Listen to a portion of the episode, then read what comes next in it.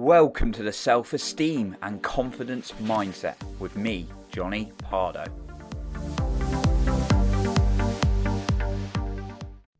Are you feeling like you're not the real you?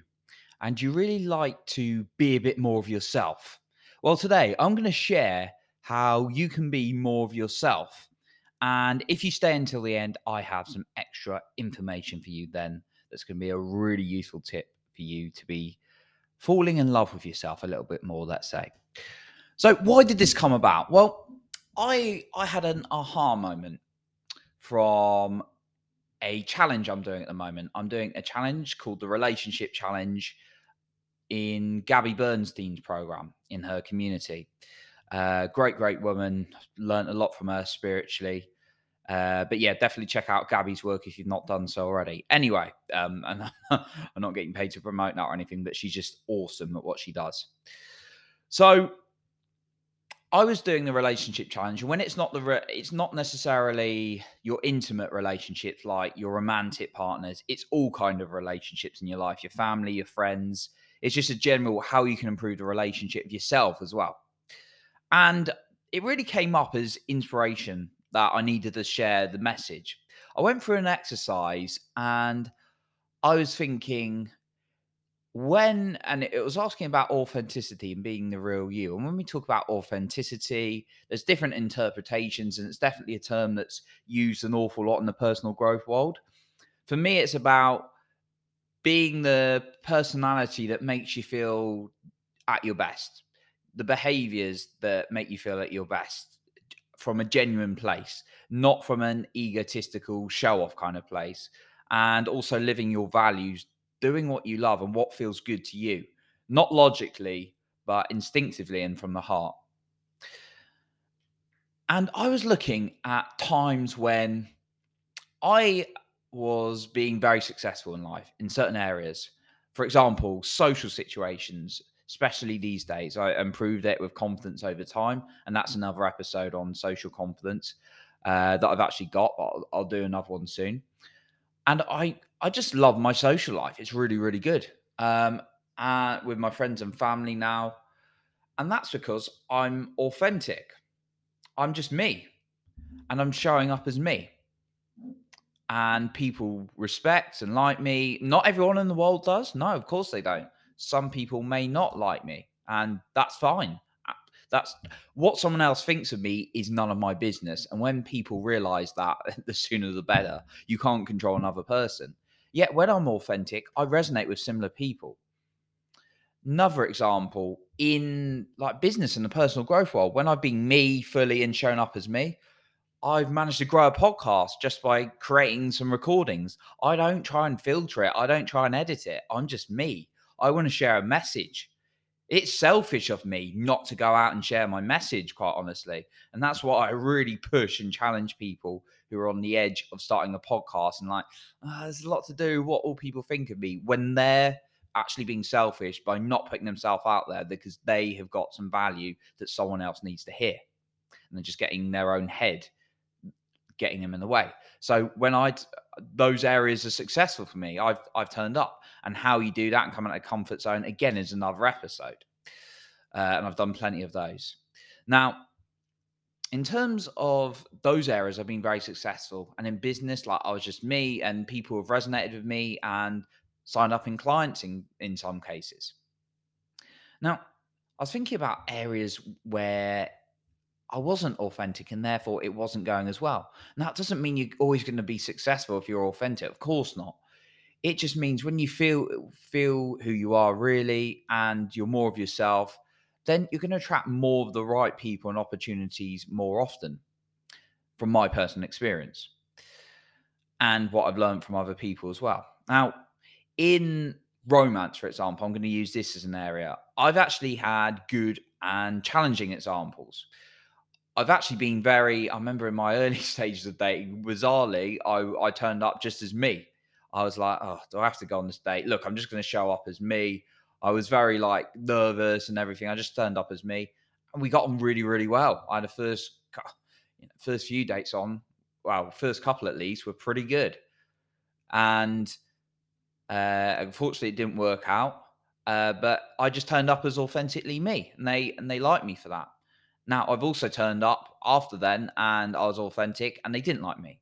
However, I got to a point where I went through some challenging times, some knockbacks, rejections, both personally and professionally in my 20s, whereby it made me go back into being a bit inauthentic, especially in my career when I was trying to put this mask on of I wanted a particular job when I really didn't.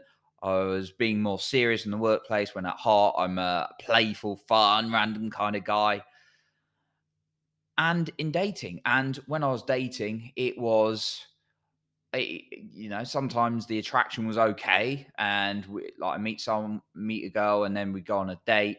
Maybe the first date, second date went well, but then it would go wouldn't work because I wasn't being authentic, and they soon discovered I was pretending to be someone else.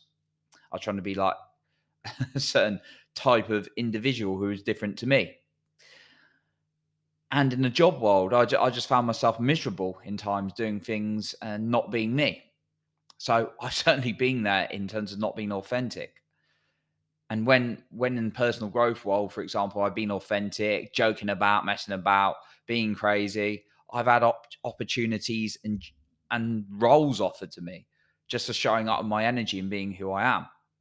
Now, why do we go away from being authentic and become inauthentic? we're conditioned so much for so much information out there and people. You've only got to go on social media and think see someone doing something you think oh they're being successful. They're being this particular way. I should be that particular way. Where oh, i want to be clear here i do talk about role modeling and that's important for strategy role modeling is really important if you want to get good at making money learn from someone who's done it you do not have to become that person so for example Grant Cardone. I love what he teaches about money and the fact that you invest in yourself, which I totally agree with. Invest in yourself, not put money in your savings, not put money in houses, put money into things that are going to make you more money. I totally agree with him. Now, not everyone's going to agree with that. Yet I I'm not going to become Grant Cardone because he's a different personality from me. I'm always going to come back to me. I may model some of his strategies. There's some great coaches out there They've got some great strategies that have, I've used and modeled and helped me grow. I'm not going to become them because they are a different person. Yet when we look at other people, we try and become them and it takes us away from us. So take role model in terms of building your success using their steps, some of the things, take some of their beliefs in, not necessarily about them, but how you start believing about yourself and start applying that. Remember, you're always you, and remember who you are at your heart and your core. And people worry about, well, what if some people dislike me for who I am? Well, they're the wrong people for your life. And it, it may be a tough conversation you're going to have to have with yourself right now and then other people. And that might include a close romantic partner, husband, or boyfriend, girlfriend, whatever. And yeah, might be challenging. You might have to have some words with them or friends, friendship groups. You might have to have a word. If you turn up as the true you and they don't like it, are they the right people in your life? You've honestly got to have that conversation. Now, you might think, well, it's going to be hard. Well, yes, of course, it's going to be hard to have those conversations with people. What hard do you want to choose, though? The hard where you're going to have those hard conversations in the short term to then allow yourself to be the real you and then go out and find the right people or go or not do that and then go through the rest of your life not being who you are not being authentic being miserable long term. Which hard are you going to pick? It's it's a tough question and i've had to have those conversations with myself sometimes and that's why i there's certain people I I send love to you know as many people as I can. There's certain people I will not hang out with because it causes a negative sort of vibration on me, which therefore knocks down my impact I can make on other people. So you've really got to have those tough conversations with yourself if you're being authentic and then you've become inauthentic because other people don't allow you to be you. Okay. So how's it going to help you out? it didn't help me. It's not helped me when I've not been authentic, when I've tried to be someone else in a job place or on dating or whatever it was. So, how's it going to help you if you keep being inauthentic and not who you truly are? So, let's go into some practical steps you can take.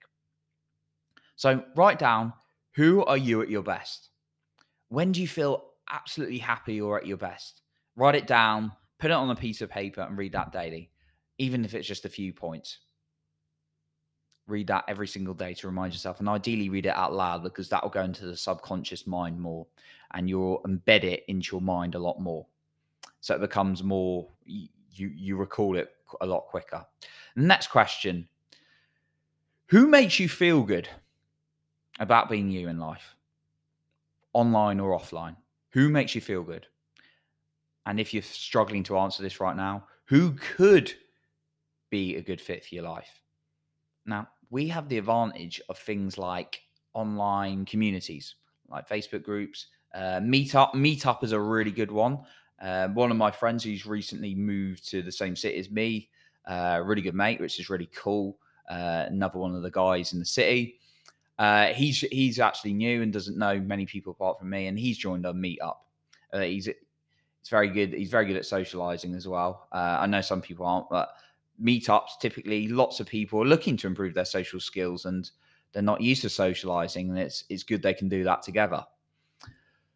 Uh, you know, it's, it's always going to be a mix in those kind of things. Some people are really confident socially, and some people who don't feel so confident socially.